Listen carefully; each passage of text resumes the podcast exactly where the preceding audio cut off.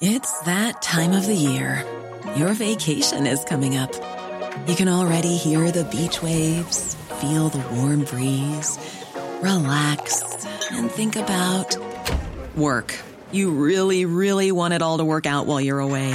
Monday.com gives you and the team that peace of mind. When all work is on one platform and everyone's in sync, things just flow wherever you are. Tap the banner to go to Monday.com.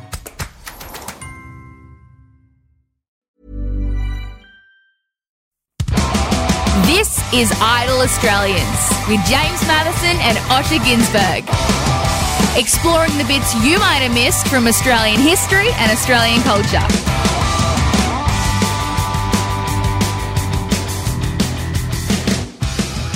Hello and welcome to Idle Australians. I'm Osher Günsberg. That is James Mathison. Thank you so much for being here. It's a podcast that tries to hit the bits you might have missed from Australian history and Australian culture. And we are going through Australian history right now, Jimmy, of COVID 2021. And it's doing my head in.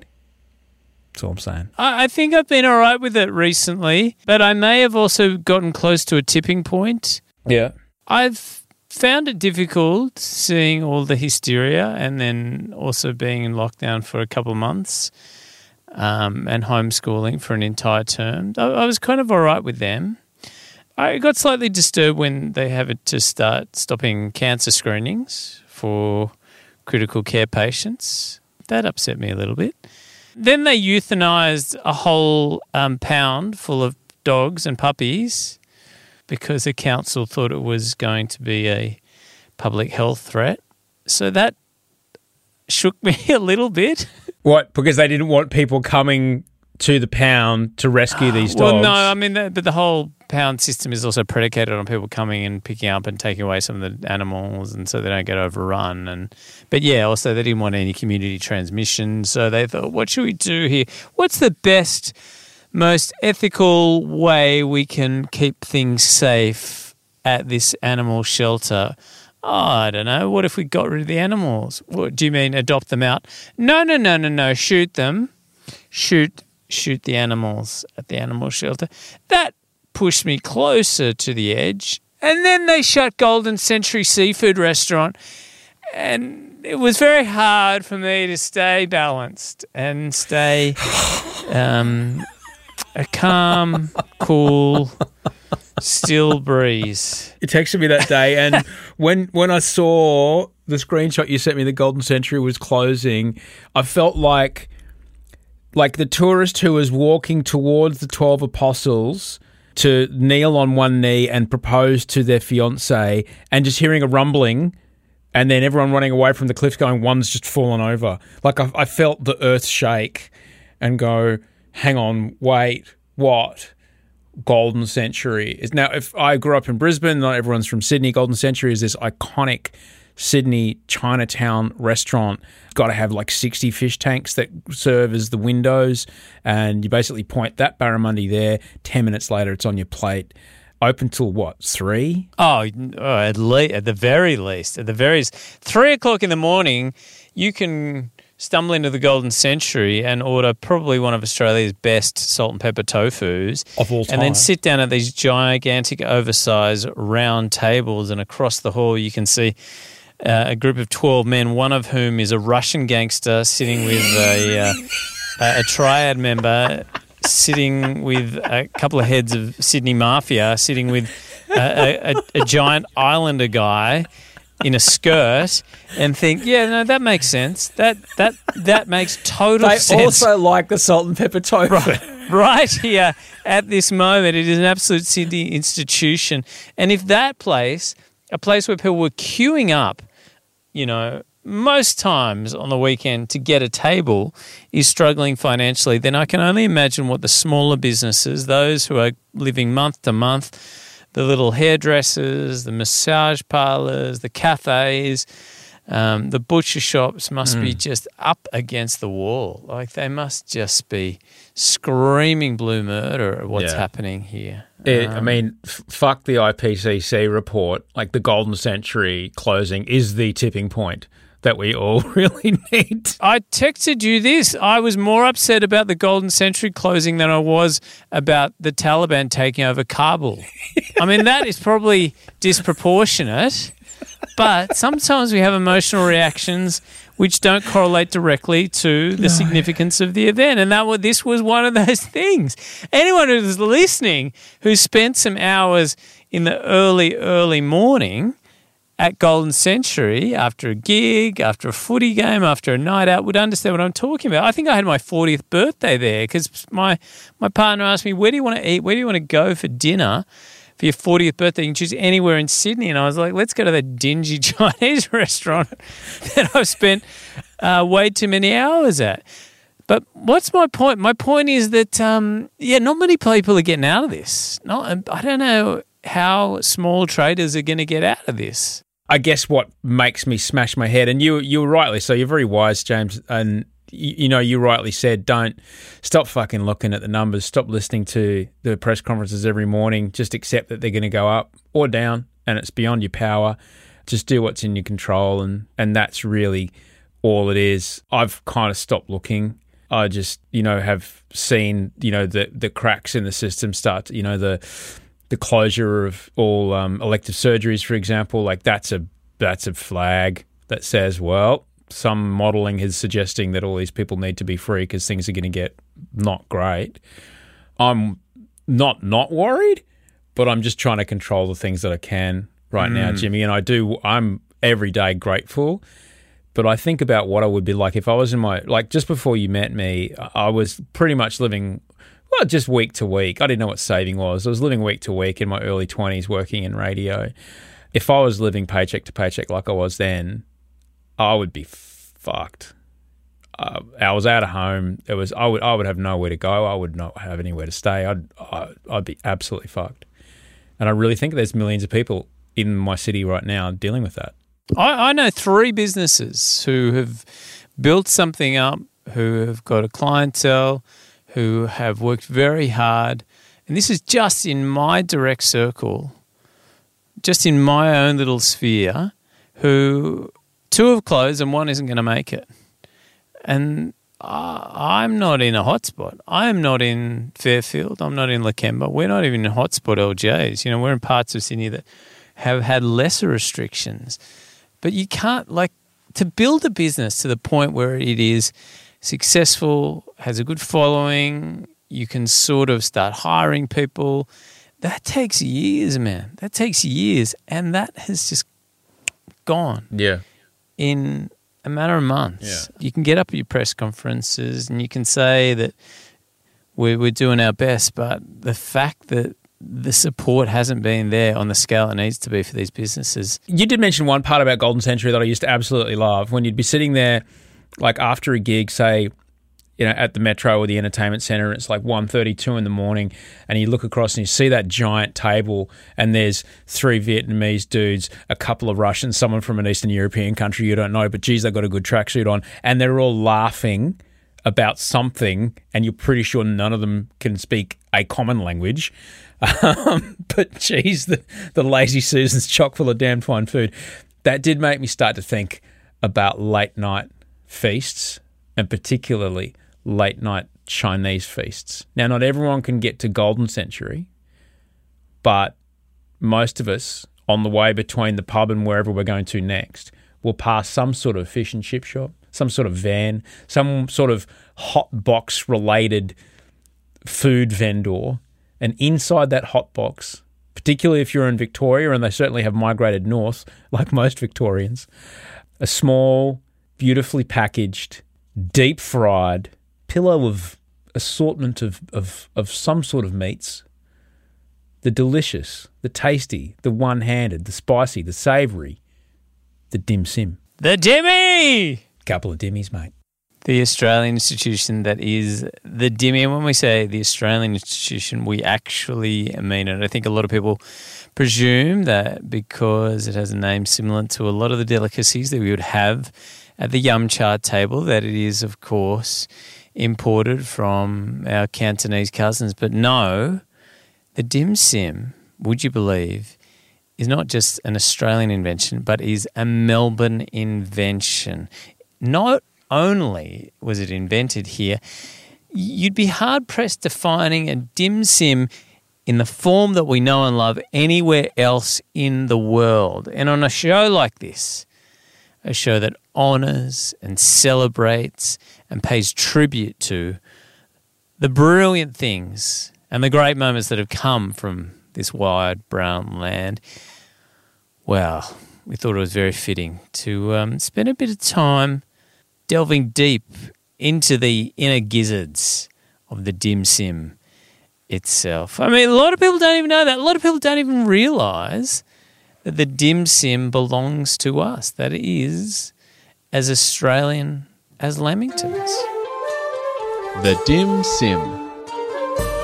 The meaty fruit of our multicultural society. Considered Western by the East and Eastern by the West, there is one thing we can all agree on it's 100% Australia. And to take us through the incredible story of this culinary superstar, none other than the daughter of the man who created it.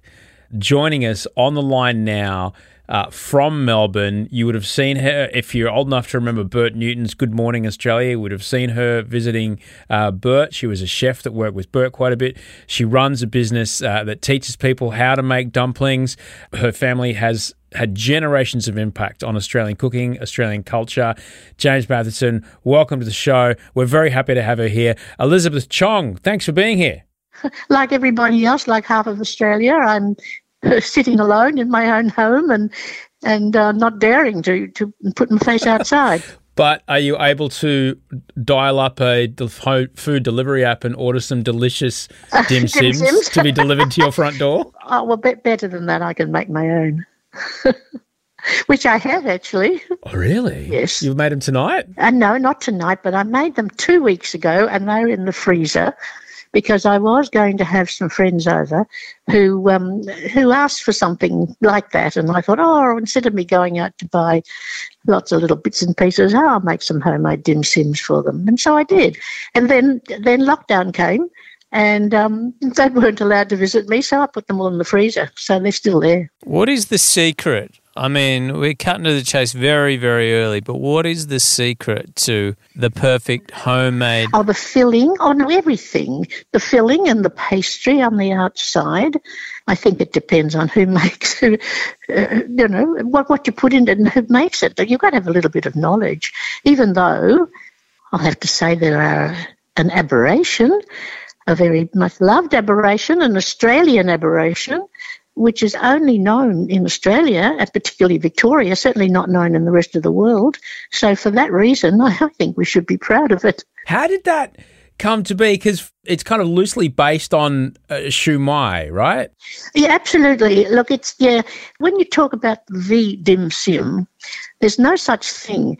Dim sim is a dialect of, of Cantonese, and, and I from where I come from, southern Cant, uh, southern China, and we call that whole collection of what Australians call yum cha, we call dim sum, but in in my dialect we call it dim sim, and in that whole collection of maybe more than a hundred and two hundred different varieties, there is a little flower pot shaped one called siu mai.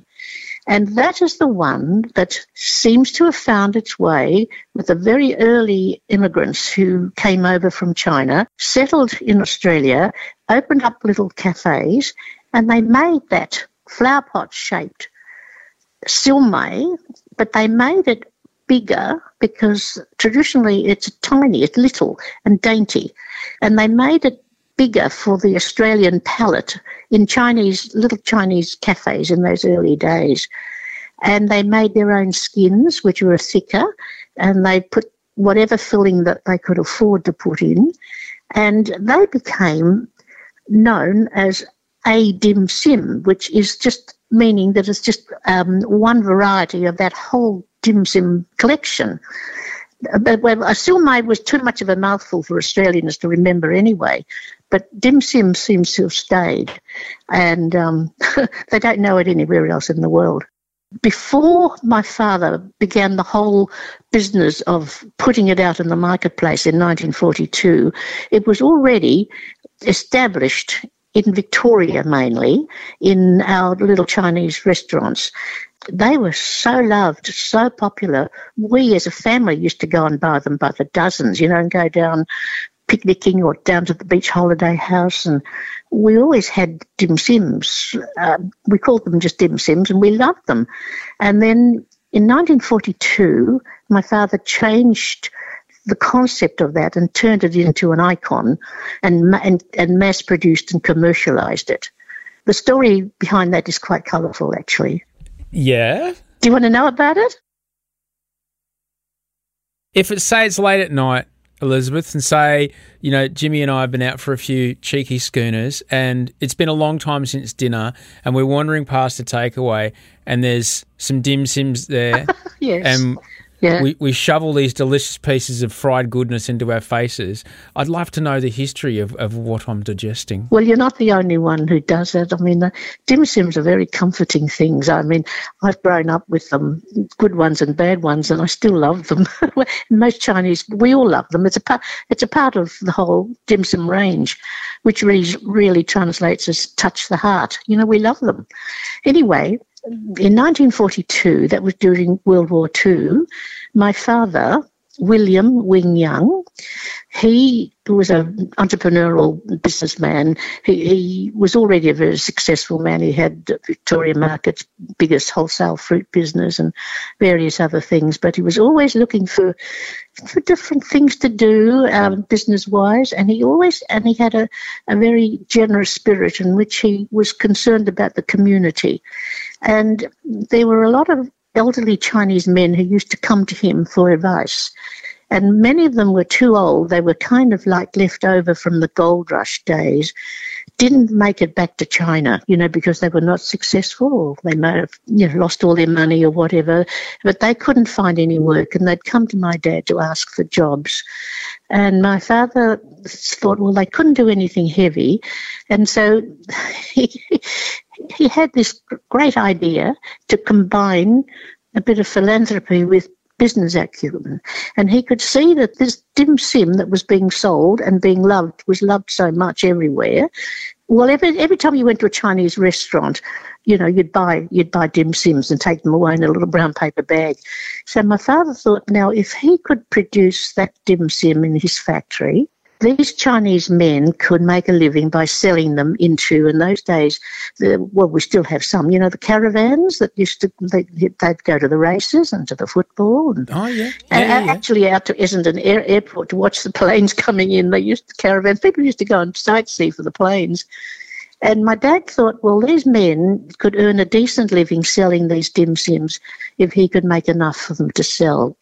So he started off, my mum, one of them, is uh, just hand make these dim sims in his factory. They'd sit down with a mound of, of filling. It was during the war years, and we had, you, you're too young to know, we had coupons to buy clothing and food, and only so many coupons for food, for the meat. And dims and the little siu mai is mainly meat, mainly pork with a little bit of prawn. My father said, "Well, that's very expensive. That won't do for an Australian takeaway." And uh, he applied for extra meat because these dim sims were also going to be sold or given to the munitions factories around to help the war effort. And for that reason, my father in his business was given extra coupons for more meat for his business.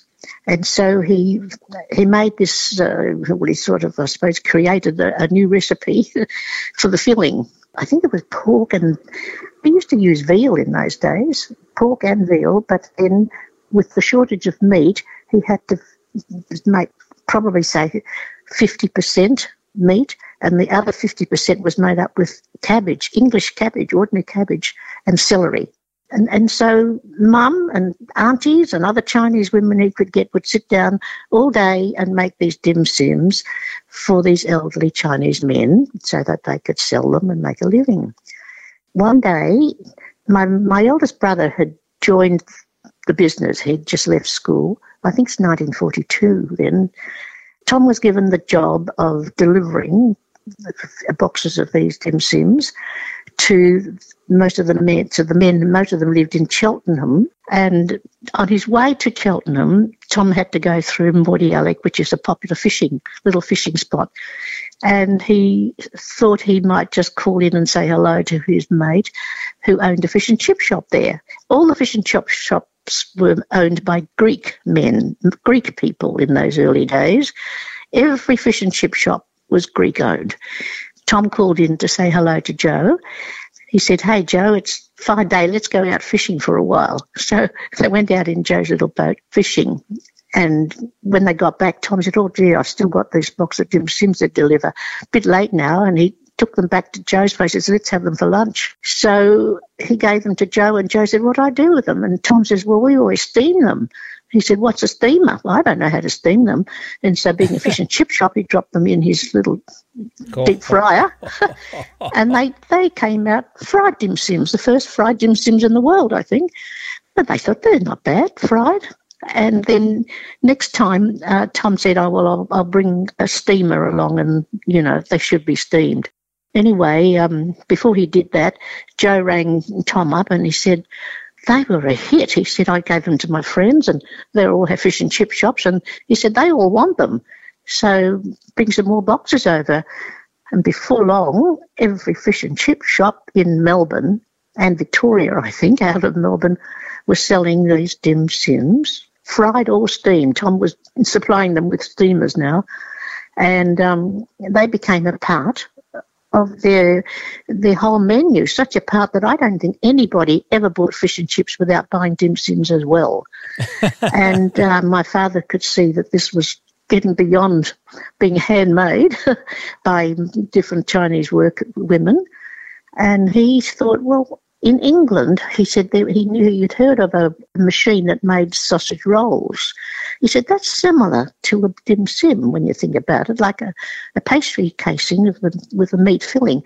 And so he went across and he made some inquiries. He went to London and he researched a bit, and he found a German engineer who um, who invented a dim sim machine, the first in in the world actually, the first dim sim machine, and it, it made the pastry and it made the fillings they couldn't make the shape. And the women were still employed to fill the little pastry squares. And then before long, they were being sold in supermarkets and everywhere. And they're a bit different from the Siu mai, of course. They're not as not as delicate. they had to withstand freezing. They had to stand cartage. They had to stand delivery, withstand all that. So it, it made well, I suppose it was a competition to the 4 and 20 pie, which was about the only sort of takeaway snack we had apart from fish and chips, and then dim sims joined that. And so it's very much a part of the Australian takeaway scene now. I, I believe Victorians eat 9 million of them a week. What? Nine million dimmies a week. Yeah, well, look, I, I can't vouch for it, but a very famous, uh, well known journalist has given me that number. You said earlier on that uh, they are, in a sense, an aberration. Um, what do you know your traditional Chinese cuisine aficionados make of this fried delicacy that we've come to know and love? I think I think we accept that as just a um, an Australian snack. I think we were all, all quite proud of that fact because it's Chinese you know, even though um, it's changed its character a bit. I had a call from um, a journalist in Hong Kong who'd even heard about it and wanted the story in Hong Kong. And um, they, they think it's wonderful, you know, that Australians have embraced the dim sim as their own in a way. I mean, it's, it, well, it's Australian famous, isn't it? I guess what I love about it is that your your father identified that, you know, there was enough of the Australian palate was – brave enough to try this new flavor, but like uh, it's a little bit small, and that he was willing to yeah. to alter what was probably quite a traditional recipe that otherwise he never would have done that. But they were already embracing that dim sim before Dad commercialized it. They already liked it. They Chinese restaurants, much fewer in those days, were still very much accepted as a part of the, the Australian eating scene. You know, they, they yeah. think as early as the 30s, there were Chinese restaurants around because I was in Australia from 1934 as a baby, but I, uh, as I grew up, I, I, Chinese cafes were were sort of everywhere. You know, they were in every country town, and so Australians have, embraced Chinese food immediately, I think. And, and of course, they were introduced to the more popular Chinese foods in those days. They not, you know, not not exotic food. I mean, it, it's pretty homely that, that they're still made to eat. As you mentioned, it's that one. It's the direct competition of the four and twenty pie. It's the one-handed, kind of hearty fried kind of comfort food that you can eat while holding a beverage in the other hand. Exactly, exactly. You mean there are other other dim sum dishes that they wouldn't like chicken's feet, for instance. Australians wouldn't embrace those as much as Chinese do, or tripe, those more exotic things, you know. Uh, but that little dim sum is just a, a, bit of a comfort thing, isn't it? It's and and the, and the chicken roll. My father was also called the chicken roll king, the chicken roll king and the dim Sim king, and his uh, brand name was Wing Lee and uh, it, it, it, was very famous because he, he, he, began that whole business, and then uh, when my father's business went onto the stock market, my father sort of lost the family business, and uh, I think. I think probably Chiko took over chick, the chicken roll business, and I think Marathons took over the dim sim business. But my father was the, um, without him, it would never have started It was his idea to commercialise it for the for all of Australia. Wait, is is the chicken roll the Chiko roll? Yeah, that came after us. Ours was called uh, um, my father's was called Wing Lee chicken chop suey roll. In essence, are you telling me your father invented the dimmy and the Chiko roll? Yes, the Chiko. Not don't say Chico. To me, that's a dirty word.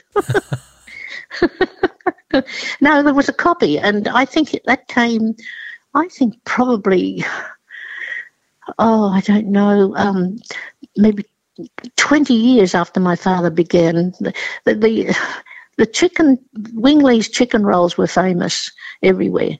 They were just called the Wingley chicken rolls, uh, or just chicken rolls. No, but he didn't have any competition. There was nobody else was making them at all. Since then, so many other people have claimed that you know that they've started it. But Chiko was the an Australian company who uh, who knew how to market. You know, they marketed it wow. as a sexy thing. You know, with the, the the girl with the shorts by a motorbike, I think, wasn't it? So, growing up, you were, well, let me do the sums here. You said you were quite young, came to Australia, so you would have been an, a, a, teenager when this was all kicking off. How quickly did, did. Oh, older than that. I, Now, wait a minute. No, you know, I'm 90 now. I can't believe how it happened, but I am 90. When I came over in 1934, I was three. 1942 was when my dad launched the wholesale business of dim sims and chicken rolls. So 42, I, I, I, I would have been 11. And I imagine from your perspective, you, you talked about, you know, your mum rolling the actual dim sims herself. There was always probably cooking in the home. And from there, was that where you learned your cooking and then realized that this is what you wanted to oh, do? no, no, not, not at all.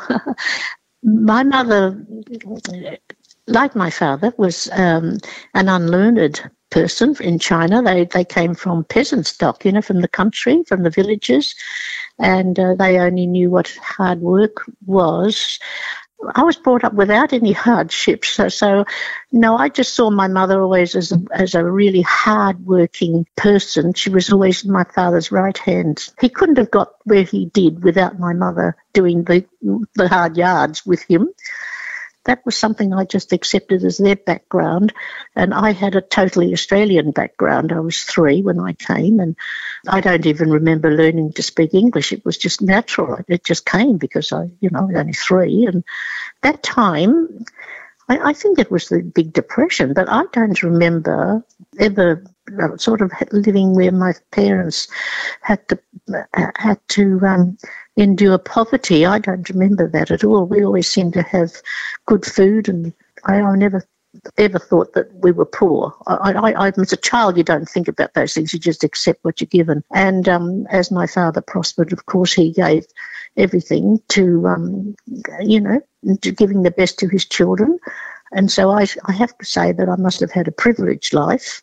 My cooking career was an accident. It wasn't because I saw my mum cooking a lot. I think later on, um, her cooking at home uh, influenced my style of cooking, but it wasn't because she was working in the factory with dad at times. No, when I was at school, I, I had improbable aspirations to be all sorts of things. Like um, I wanted to be an opera singer, I wanted to be a concert pianist, I wanted to be a journalist, I wanted to be all sorts of things. I never thought I'd end up my life around a wok and and teaching cooking, but um, maybe that heritage was so strong it was sort of set for me as a destiny. I, it was. Oh, it's quite a story. I'm writing my memoirs now, and I'm going back. Oh, right. I'm going back to how it all happened. Do you ever, when you're out, like when lockdown, obviously, when you're out of lockdown, when you're uh, able to move freely around the streets, do you ever swing past a takeaway that's got a dim sim and just order one and just give it a taste test to see how, Oh, yes. how things have. Oh yes, Yeah? yeah. But I can see by the look of it that it's not worth going for sometimes. But if I go to a, a nice Chinese restaurant or a little ch- a little cafe that looks interesting, I will always go and um, and ask for to start just a few dim sims to see what they're like.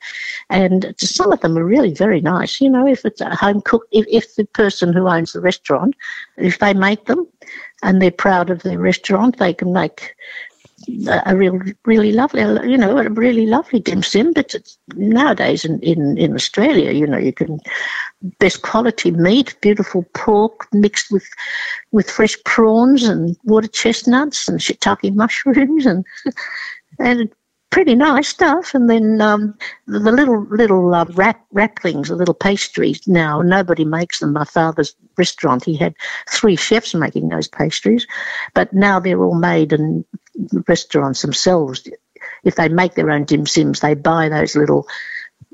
We call them wrappers, you know, the little little squares from the, the, the, the Yeah. Asian supermarkets, because it's a huge job making that pastry. Technical question here, Elizabeth. How long, as you know, the woman whose father invented the dim sim, how long can you leave a dim sim in a hot box and have it still be okay to eat?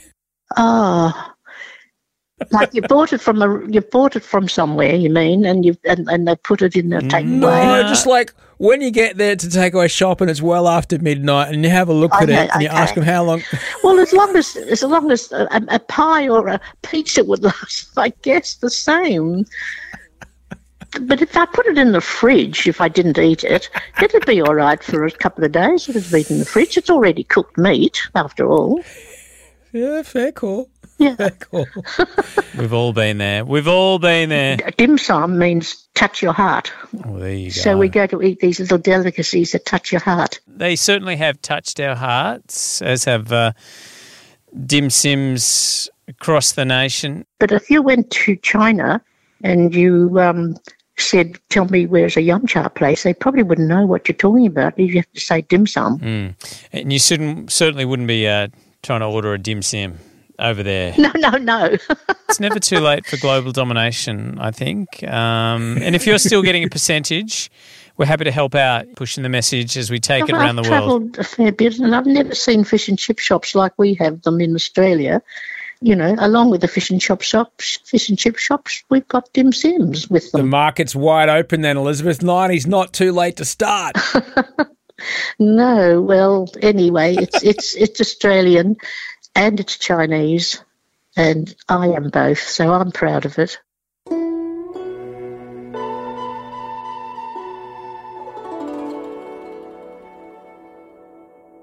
Is 90 too late to start an import export business, do you think? No, James? not at all. Absolutely not. No, I, I'd say um, you can probably get certain concessions at 90.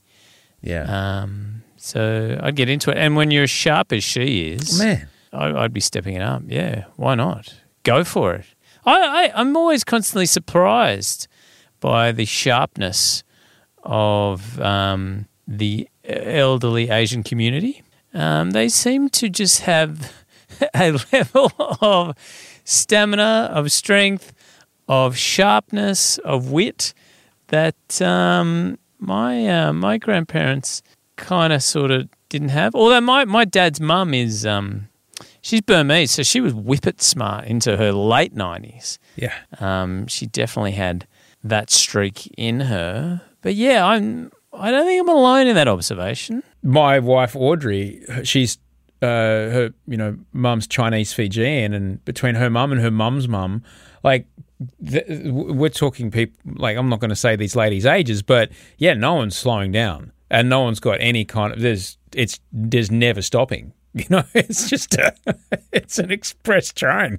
There used to be go. that uh, mahjong joint across from uh, our Oh, friend Mel's place in Surry Hills. I remember and there would be older Chinese blokes stumbling out of there at like one or two in the morning after playing mahjong for about seven or nine hours straight, half smoking cigarettes, rail thin, but but but still chirpy, active. They'd worked for probably about eight hours that day. Then they'd smashed about nine hours of mahjong out, laughing, in great form, in great spirits. Late seventies.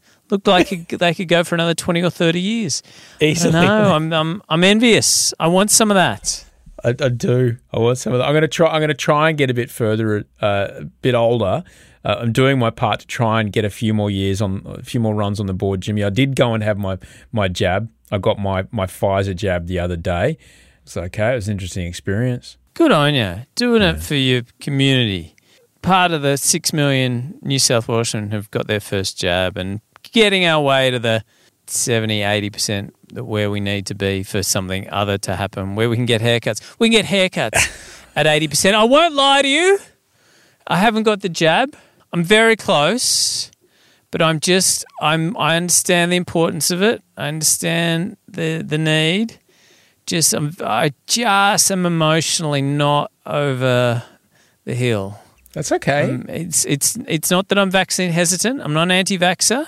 I'm just cautious and indecisive and a little bit recalcitrant and resistant to authority. So that combination has made me, you know, just it's the magic triad. It's a it's and uh, you know your time and your choices are your time and your choices, Jimmy. And you'll be all right.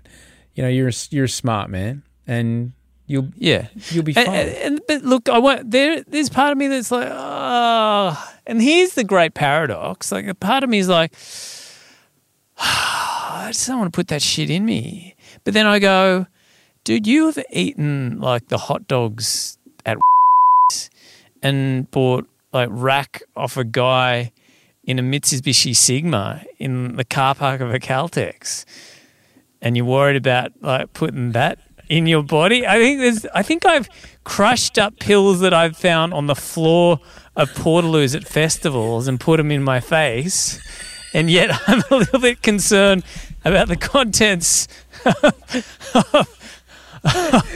of a scientifically approved vaccine. Yes, but we're all a mix of contradictions and paradoxes and incongruities. Is that a word? Ah. So I guess I'll come around eventually. you know what I'm saying? I know exactly what you're saying. Anyway, book me in. It's true. Put it in me. Get it in me.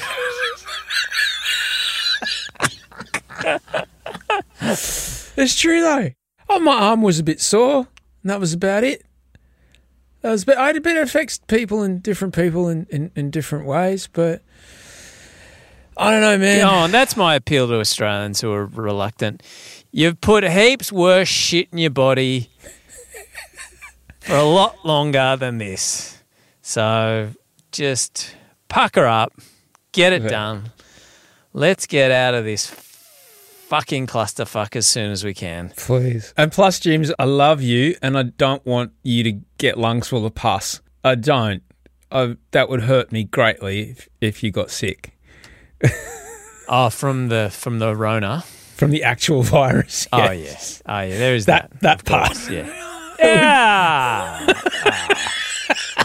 Ah. I'm more concerned with getting a haircut, but not downplaying the seriousness of it all. But um, it would be Oh, nice man. to go to the, you know, footy or you know. Oh God! Do you remember going to a show and like all this talk of dim sims and going to gigs? Like, do you remember going to a gig and just like maybe just you and one other friend, and you're in a room of a thousand people, and you you come out of it with other people's sweat and other people's cologne on your body, and random bits of spit in your hair, and you know, just covered in other people's bodily fluids. Do you remember that? That's over. That's over. That's never happening again. Um, I'm afraid it'll all be partitioned from now on. I miss that. Social distancing gigs. You That go if I'm- you're in a I, hazmat I'm also really quite old, and unless the gig is at around two in the afternoon, I probably don't want to go. My back hurts thinking about it. My back hurts like thinking about 45 minutes standing up watching anything. Primacy reforming and bucket heads on guitar. no. What tonight? Still like, yeah. 10 o'clock- 10 song, o'clock? like, 10 "Oh, o'clock?" My back hurts. Ten o'clock for the support band. oh. Survivor finishes an hour before that. Might be a asleep. Kids, go and get your jabs. Do it for your country. Give yourself a dim sim as a reward. Amen. Audio production of this episode was by the amazing Daryl Misson. Thank you, Bree Steele, for finding the daughter of the man that created the dim sim. Thank you for tracking down Elizabeth Chong. Thank you for listening. This is Idle Australians. If you need us, idleaustralians at gmail.com. Take care of yourself, Jimmy. Happy homeschools. I'd say we're rounding the final corner, but I don't know what fucking corner we're on at this point. It's probably a, yep, the light at the end of the tunnel, mate. Then what is it? Uh, probably a, a gas light on the hill or something.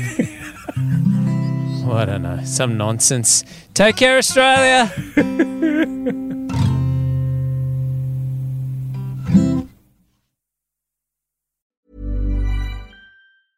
Hey, it's Paige DeSorbo from Giggly Squad. High quality fashion without the price tag. Say hello to Quince.